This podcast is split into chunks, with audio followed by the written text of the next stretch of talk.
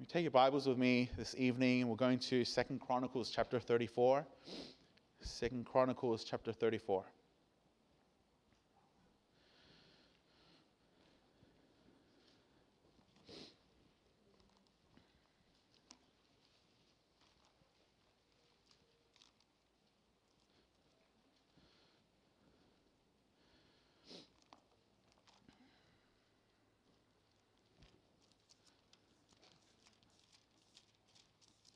Chronicles chapter 34.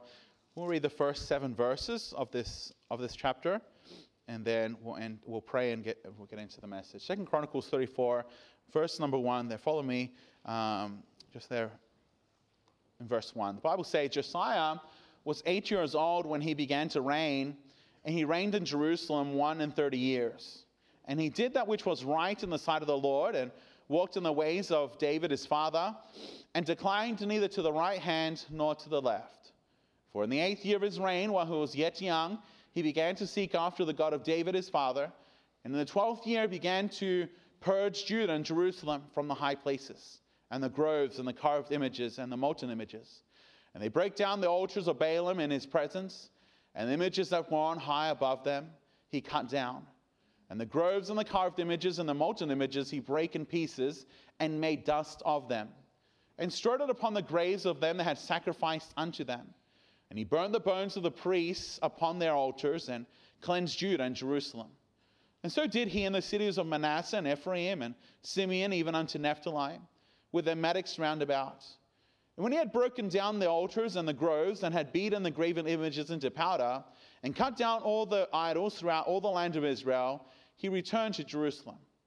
Now, in the 18th year of his reign, when he had purged the land and the house, he sent Shaphan the son of Azaliah and Maaseiah, the governor of the city, and Joah the son of Joahaz, the recorder, to repair the house of the Lord his God.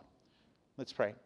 Father God, Lord, I thank you so much for allowing us to be in your house tonight, Lord, that gave us the opportunity and privilege to observe the Lord's Supper. And Lord, I, I pray that as we come to your word tonight, that we'd be um, sensitive and and moldable in your hands to not only hear and just be another message, but Lord, I pray that we would respond uh, as you desire us to respond to, to your word tonight, that it would be pleasing, glorifying to you, uh, not only that your word was preached, but that your people received it. And Lord, I, I pray that, um, that you work in our hearts, and Lord, that your name would be glorified. And I thank you for this church and for, uh, Lord, the many, many years you've given uh, this church and its ministry and, and um, being able to reach out to this community here in Sydney and, and even uh, and out of Sydney and in the world. Well, I pray that uh, you use this church greater and greater ways in the days to come, Lord, for your honor and for your glory. And thank you, Lord, for uh, allowing us now open your word. Pray you use it. Praise in Jesus' name. Amen. Second Chronicles chapter 34. Tonight, every one of us are here because of God's passion and because of a man's passion. God's passion and that he sent his son to die for us and creating a way that you and I can be saved. God's passion and love for humanity is the reason we have the opportunity to be saved. But also, we're here because of a man's passion. Because someone one day showed us the way to salvation, showed us how we could be saved, show us the message um, of salvation. We're here tonight because of God's passion and a man's passion. Josiah's passion was for God. He had an incredible passion for God, one that dictated his steps and his decisions and his reign, but also one that affected a whole generation in a nation that looked after and searched after God while he was leading it. His passion affected a nation. His passion for God led a nation to seek after God. Tonight, we have, every one of us, the responsibility, and we are in as believers tonight, the ministry of reconciliation. The, the question is, is our passion for the Lord? In here in Australia and the US and the West, we can say there are many things that can deter and, and take our hearts and distract us from, a, from having a passion for God. And it's something that we need to continually renew in our hearts that our purpose and our focus and the reason we were created and then saved was for God's glory and living for Him. And tonight, as you know, when we, we, we think of um, a church, maybe tonight you can say, well, our church is a soul winning church. Well, sometimes it's a percentage of the church that is soul winning. Our church is a giving church. Well, maybe there's some that are giving. Our church is a missions minded church. Well, sometimes it's a percentage of the church. I don't, wanna, I don't want you to answer the question tonight, what is your passion, and answer it corporately. Well, our church is doing well. I want to I wanna ask you individually, how is your passion for God?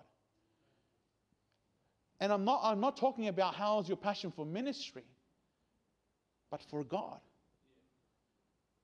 How is your walk with Him? How is your time, how, how is your heart open and hearing to God's instruction and, and His leading in your life? How is your time in prayer? What is your passion? How is your passion for God? The Bible says Josiah sought after God. He didn't seek after the blessings of God. He didn't seek after the renown and, and a great kingdom. No, he sought after God. And God gave him an incredible kingdom, incredible reign as a result of his passion for God. How's your passion for God? Because many many, many even pastors and, and, and missionaries fail on this that they have a passion for ministry. But ministry has obstacles and trials. And even the people that we serve are, are uh, many times ingrates. They're ungrateful. They don't want us to invest in them. They deny and reject and, and, they, and they don't, they don't, many times the people that we serve do not love us the way that we love them. But the reason that we serve is not because of them, but because of God. And if our passion for God is waning, then also our, our passion for ministry also fade. How is your passion for God? Tonight, here in this, in this, pas- in this passage, I want to see that Josiah had an incredible passion for God. And I want to see six enduring characteristics that shaped and led Josiah's passion. Firstly, in the first seven verses we just read, we won't reread, Bible says that Josiah begins to reign at eight years old. At 16 years old, he seeks after the God of his father David.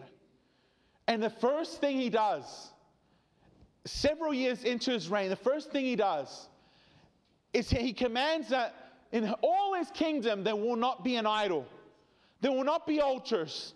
All the graven images will be, will be cut down and they will be turned into powder. Josiah's passion for God led him to have a passion that was a sole passion, only for God. They had been under captivity for many years and they'd taken on the, god, the, the gods of the Babylonians and the god of the Syrians. And, and now that Josiah was in reign and his desire was to, to please and to glorify God, he said, We cannot at the same time worship all these idols and we cannot have all these graven images and we need to turn them into powder because our passion our hearts will be on God and God only. He had a sole passion. I serve in a country that is predominantly Catholic, and they have they have their the worship of the Virgin Mary and the saints and all the other virgins that they that they acknowledge and they pray to. And the evangelical or the Christian church many a time point their finger at the Catholics, saying that they are idolatrous people. But the truth is tonight that if a believer has family or career or a pastime or money over God, they are just as idolatrous. Can I ask you tonight, is your passion for God a sole passion? Or is it that God is competing for your heart? Competes for your time, competes for your resources, because you have it divided with this world and Him. Oh, I've, I've the first time that the, I, I, preached this message was about six months ago. Um, and it was at, to our church family. And you'd think that in a church that is seeing people saved every week and every service, we see people saved. Every time we go out soul winning, without exaggeration, every time we have a soul winning time or Bible club, every time we see someone saved. Every time. And you think in a church like that, a ministry like that, that people would just be on fire seeing what God is doing. Yet there are many that are just apathetic. And they can see what God is doing, and it doesn't move them. Many will be in the same, the same services and hear the same messages and be in the same conferences and have the same discipleship program, and yet not all are growing the same way. And not have, they don't have the same fruit. And it's not because they're being taught anything differently. What's lacking is that they don't they have a divided passion. They're trying to live for God and for this world at the same time, and they're not being successful in either one of them. Because they're trying to, they're trying to divide and share their, their motive and their heart and their purpose. Josiah's passion was a sole passion. He didn't and he couldn't share it with anyone else. But I also want you to see this. The Bible says there in verse 8 Now, in the 18th year of his reign, when he had purged the land. Now, let's just acknowledge something here. He started to purge the land, the Bible says, um, in verse 3 For in the eighth year of his reign, while he was yet young, he began to seek after the God of, his, the God of David his father. In the twelfth year, he began to purge Judah. In, the, in verse 3, it says, in the 12th year of his reign. In verse 8, 8, it says, in the 18th year of his reign. He spent six years simply cleaning house. Six years simply getting rid of all the idols, all the altars. But if you notice here, the, the, the verse in verse 8 says, when he had purged the land. So by verse 8, six years later, mission complete. All the idols are gone. The graven images have been cut down, it's been made into powder. And now that that is done, he continues this way. The Bible says, in the eighth year, and the house, I'm sorry, now in the 18th year of his reign, when he had purged the land and the house, he sent Shaphan the son of Azaliah and Maaseiah, the governor of the city, and Joah the son of Joahaz, the recorder, to repair the house of the Lord his God. Notice this now, after they had cleaned house and there was nothing now taking from their hearts and their affection, and there was no other wor- worship of any other, any other uh, being. Now they could move forward to raising the house of God. Now they could push forward and, and, and lift up the uh, you know the temple was the temple it wasn't just the, the the, the structure and just the, the grandeur of a building no the temple was a sign and a symbol of the presence of god and now they now they were raising the, the house of the Lord. They could push forward with raising up God's name among the nation. But they couldn't do that before they had purged the land. And tonight we think of reaching Sydney, reaching Australia, reaching the world for Christ. We're not going to lift up God's name around the world if we still have idols in our life things that are distracting us and taking our time and our heart and our affections. We can't push forward if these things are still taking away from our time and our hearts. I want to notice this also there in verse 8. Sorry, in verse 9.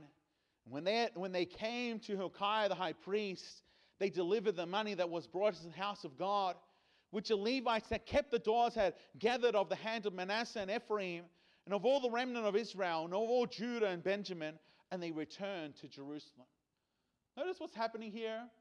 Josiah now is pushing forward with a reparation of God's house, and he's telling, well, let's bring in all the tribes and all the money that's being collected, let's put it towards the building and repairing of God's house. Josiah's passion for God and wanting his name to be exalted led him to pay the price, whatever it was, to the, to the building of God's house. You know, a passion involves a cost. There's a price to pay with a passion. Even having a passion for God.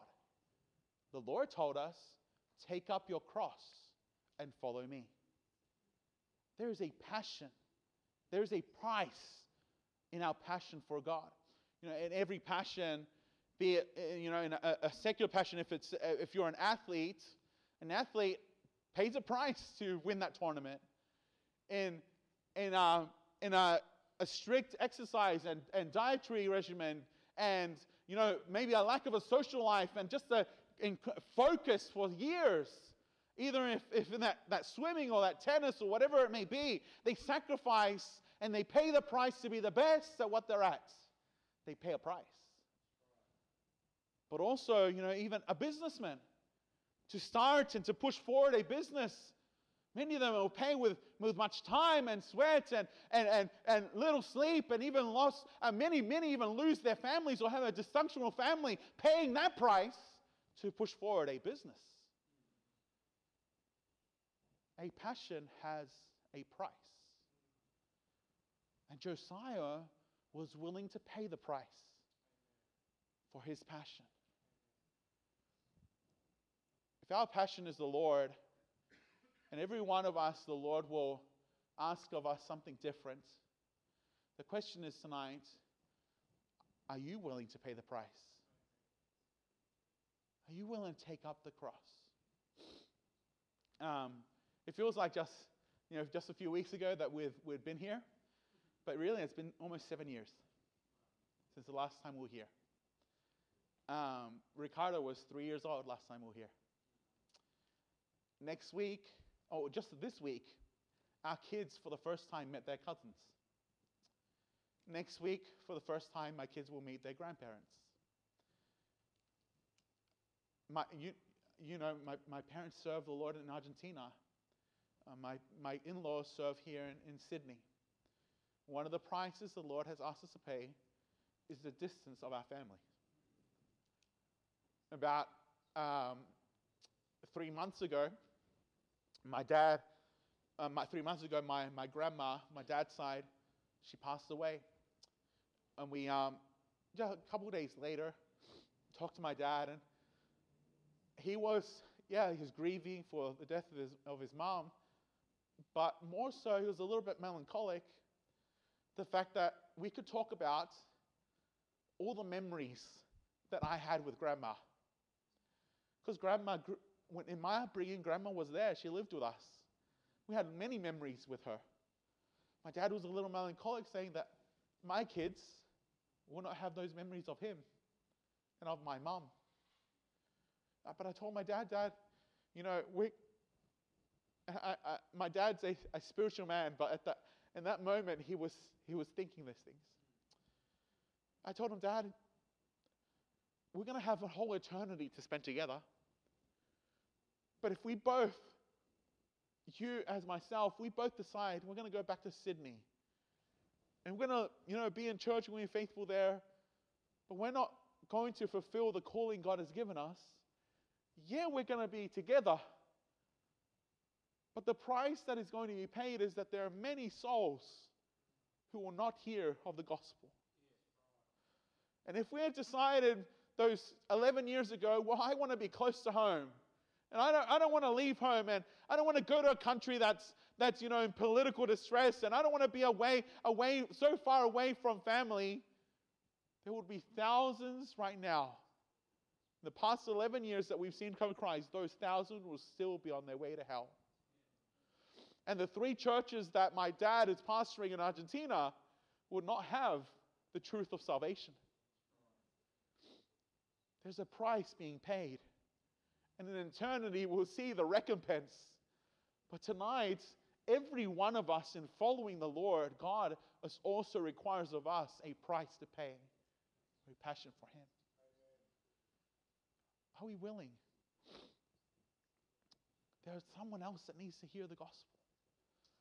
There's someone else that needs you to live out your Christianity and be willing to pay the price either either it's in your time or it's in, it's in a different lifestyle it's in a, a different way that you live your life because Your passion is God. So they can see. So many today are, are even in Australia looking for hope. But yet they see the Christians that are around them that are living, that are living for the world, and they say, Well, if this person living for the world, why should I look to their Christ? Many Christians who are passionate for God, unashamedly for Him. The Bible tells us that Josiah had a sole passion, he had a costly passion but also he had a shared passion. Look what the Bible says here in verse number 12. The Bible says, and the men did the work faithfully. You know, these were the, the laborers, the builders, and they were doing the work faithfully. Josiah had some people around him that shared the same passion. You know, when you have a passion for something, you you surround yourself by people who have the same passion. Uh, and there in our church there in, in Nicaragua, um, we have many kids um, of the age of 8 to 12 years old. And over there, the sport they talk about is either baseball or soccer. And those who are, you know, they go for a certain team, they make it known and they, they share. They, well, over there, they watch uh, Spanish soccer. So it's either Real Madrid or Barcelona. And those who are Barcelona fans, they find each other and they huddle up and they talk about Barcelona.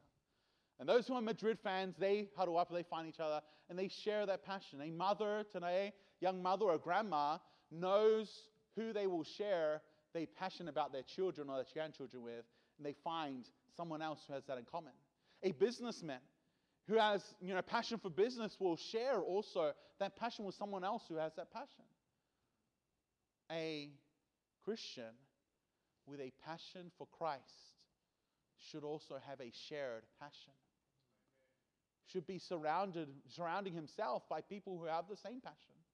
Oh, Christians tonight, be weary. Be weary of that, of that man. And, and in every church it happens. And be aware of that person that maybe it's time to sing wonderful grace of Jesus or at the cross, and that person is more, more worried about the text that he just got, or he's, he's, he can see the words and he can read the words, and yet it doesn't face him. But be, be, be that person that when it's time to sing of God's truth, that you're singing with all your heart because the yes, the grace of Jesus is wonderful.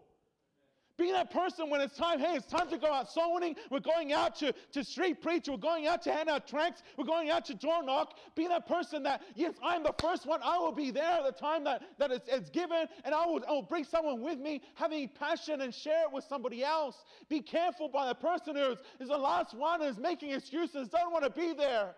Share, be around those who have a passion for the Lord. And if you don't have those people around you, be that person that burns for Christ. Oh, I've, I've had the incredible privilege to see people around me burn for the Lord Jesus Christ with a zeal for Him. And that's contagious. It's not, I, I see it and they preach it and they live it, and I say, I, I, I want that. And I want to be surrounded by people who have that passion. One of the, one of the things that, um, you know, being home right now and then with the furlough we just had in the West, we really don't want to, we really don't want to leave Nicaragua. um, it's something that we do because we need to, not because we want to. Um, but one of the blessings of coming back to Australia or going to the US is, is being in churches that love the Lord. Is, is shaking pastor's hand, knowing that you know, he's, he's in a very dark city going at it still with a passion for the Lord. I, was, I met this pastor a couple months ago. He's in a town there in, in Washington, state of Washington in the US. A town of, I don't think they have more than 2,000 people in that town. And it's been over there, it's been there like 14, 15 years. And he's just been faithful with a passion for God. That's encouraging. We should be around people that have a passion for the Lord. share our passion. Josiah had people around him who were faithful to the Lord. But I also want you to see this. Look what the Bible says in verse 15. And Hilkiah answered and said to Shaphan the scribe, I have found the book of the law in the house of the Lord. And Hilkiah delivered the book of the, uh, the book to Shaphan. And Shaphan carried the book to the king and brought the king word back again, saying, All that was committed to thy servants, they do it. And they, ga- and they have gathered together the money that was found in the house of the Lord, and had delivered it into the hands of the overseers and to the hands of the workmen. Up till now, Shaphan was fulfilling his duty of, the, uh, of in charge of finances and supervision of the building. And he comes back to the king and he tells him, Well, the money's been given, the work is being done. He's fulfilling his duty up till now. And look, look now, verse 18. Then, then Shaphan the scribe told the king, saying, Hilkiah the priest has given me a book. And Shaphan read it before the king. Notice this. The commission given to Shaphan was the finances and the building. But he comes back to give a report. He pushes that aside to tell, to tell the king something more, more, more, uh, more exciting, more, more, more needy, something that Shaphan knew that his king wanted to hear. Can I tell you this? Shaphan knew that the passion of his king, Josiah, was for God. And that, and that King Josiah would be excited and would want to hear God's word. Josiah had a known passion. The people in his charge knew that Josiah loved God. Can I ask you tonight, is your passion for God a known passion? If I were to ask maybe a family member or a neighbor or a co worker of yours what your passion was, would they say God? Shaphan knew that Josiah's passion was God. He had a known passion. There's probably some of you here tonight that, you know, everyone knows maybe brother so and so likes fishing. Brother so and so likes, you know, um, certain sports, or brother so and so likes uh, you know, th- this business, and that, that, is, that is known about you. I hope that, that it be known of us that we have a passion for God and glorifying Him. Josiah's passion was a known passion. A couple of weeks ago, um, we were having dinner with um, a professor of mine uh, uh, uh, from West Coast, and we're sitting at a table, and there with my family and my two older ones, and Ricardo comes and tells me that he wants to go tell Dr. R, Dr. Rasmussen, he wants to go tell him something. I told what do you want to go tell him? You know, I'm trying to filter what's going to happen here, what's going to say. And he says, I'm gonna, I want to go tell him that I live, I've led seven souls to Christ.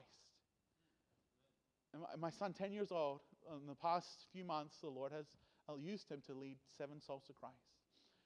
And he said, I want to go tell Dr. R. I said, Go, go tell him. And he went to go told him, and Dr. R got excited and he was amening. You know what's interesting there? Ricardo didn't do that for him to feel good, but he did that knowing that brother, doc, or Dr. R, brother so and so, would be excited about that.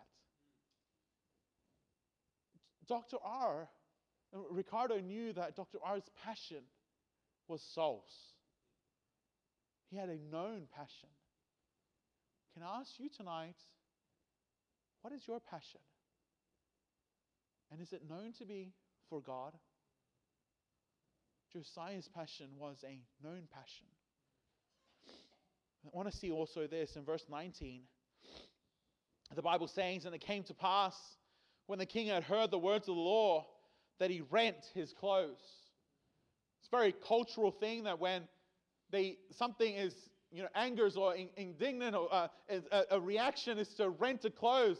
Uh, in the following verses, you see that King Josiah, hearing, hearing what God thought of them, and of their walk and how they were. Josiah, it didn't, it didn't sit well with him. He couldn't just hear God's word and well say, well, those are some nice words. No, his passion for God and his, his desire to please God led him to act on what he heard. Tonight, you know, you, you might have time of daily devotions and God speaks to you and you come to church and your pastor opens God's word and God speaks to you again. And God's word is not given for us simply to say, What nice words. What a nice message. What a nice sermon. As if it's poetry or literature. God's word is given us for us to respond to, to decide upon, and to live out. Josiah, hearing God's word, led him to have an activated passion. He lived it out. Notice this. Look what the Bible says in verse 30. In verse 30 of Second Chronicles 34, the Bible says here, and the king went up into the house of the Lord and all the men of Judah and all, and, all and, and the inhabitants of Jerusalem and the priests and the Levites and all the people, great and small. And he read in the ears all the words of the book of the covenant that was found in the house of the Lord. And the king stood in his place and made a covenant before the Lord to walk after the Lord and to keep his commandments and his testimonies and his statutes with all his heart and with all his soul to perform the words of the covenant which are written in this book. And he caused all that were present in Jerusalem Benjamin to stand to it. And the inhabitants of Jerusalem did according to the covenant of God, the God of their fathers. Now he's saying, now that I've heard this, we're going to live out God's word. We're going to we have these commandments and this covenant, these statutes that we're going to live for the Lord. And he not only, not only decided upon his life, but he decided upon the kingdom that we are going to live pleasing God. A passion for God leads us to have an activated passion. We can't, we can't say amen to, you know, the Lord say, give our tithes and offerings, and we say amen, yet we don't do it. We say amen, yes, souls need Christ, and yet we don't go win souls. We say amen, yes, faithful to God's house, and we're still every service deciding whether or not I'm going to go to church a passion for God leads me to live out your passion. I, when I was a kid, my dad, my dad was a fan of, of Barcelona, and I took, I took on that, you know, because my dad was, I became fan of Barcelona. But a few months ago, I think my, my son and I, we had the opportunity to watch a game, and I think I hadn't watched a game in over 20 years. And I don't know who plays on the team, and I don't know who wins and what they've done. And really, I can't say I'm a fan of Barcelona because I really, I'm just so disconnected from what's going on. Can a Christian really say he's a Christian without following Christ? The title Christian was not given because there were people being saved. The title Christian was given to those who were living out Christ. We know that we're, we're born again believers in the moment we trust in Christ, but the title of Christian was those was, was Christos, mean they were little Jesus, they were models of Christ, they were living it out. Can we really say we have a passion for God if we're not living out His Word? Josiah, hearing God's Word, is having a passion for God, led him to live out his passion. But also want to see this, and here we're going to, to finish up on verse 33. The Bible says, And Josiah took away all the abominations out of the countries that pertain to the children of Israel, and made all that were present in Israel to serve, even to serve the Lord their God. And all his days they departed not from following the Lord, the God of their fathers. Notice this, that phrase that the Bible says, and all his days. Josiah's passion for God was a consuming passion. One that, can not, one that was not just of youth, you know, 16 year old with a fervor and a zeal. No, the Bible says that all his days. he sought after God. It was a consuming passion, one that consumed his life and his steps and his decisions, but also that consumed a whole nation and generation.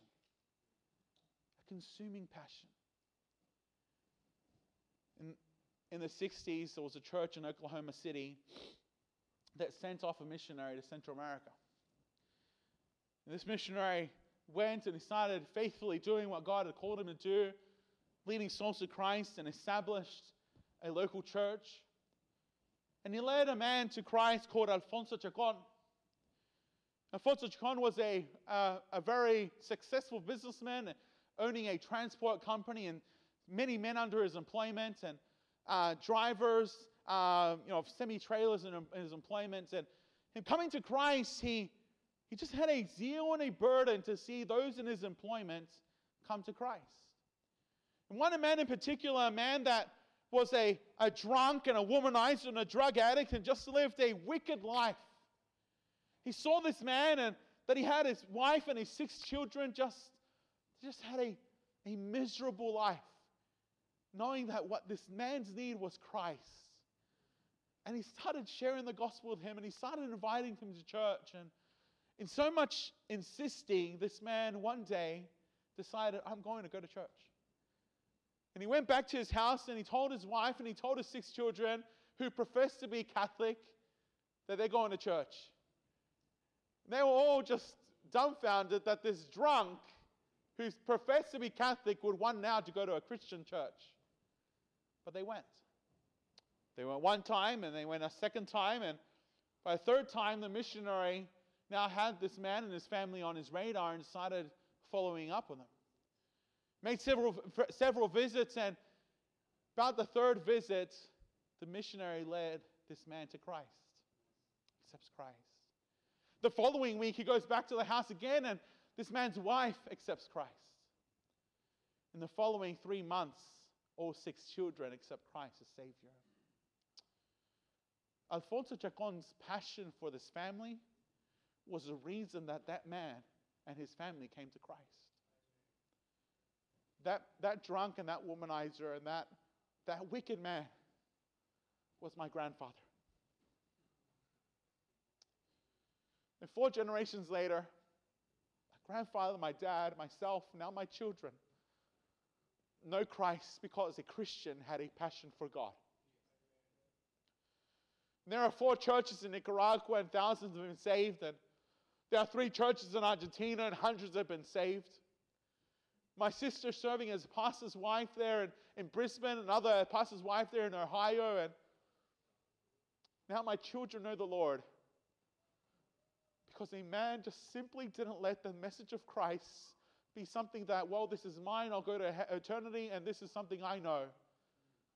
No, his passion to see others saved and his passion to, to please and to live for the Lord was what made the difference in my life.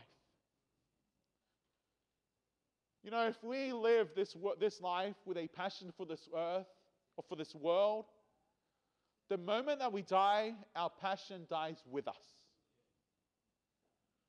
But if we live with a passion for God, we will have fruit even after we're dead. Brother Alfonso Chacon has been in heaven for the past 15 years. But you know, when we stand before the judgment seat of Christ, all the souls being saved in Nicaragua and Argentina is fruit to his account. Because he lived with a passion for God.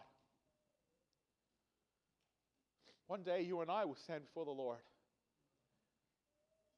and our passion or our lack of it will be judged. Do you have a passion for God?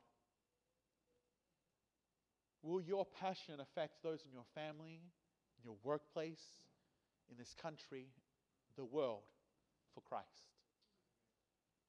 Josiah's passion made a difference in his own life, in his nation, in his whole generation we can think of men in the past, men like Adoniram Judson and William Carey and Hudson Taylor and David Livingstone and D.L. Moody, all these men that we've read about, with incredible passion for the Lord.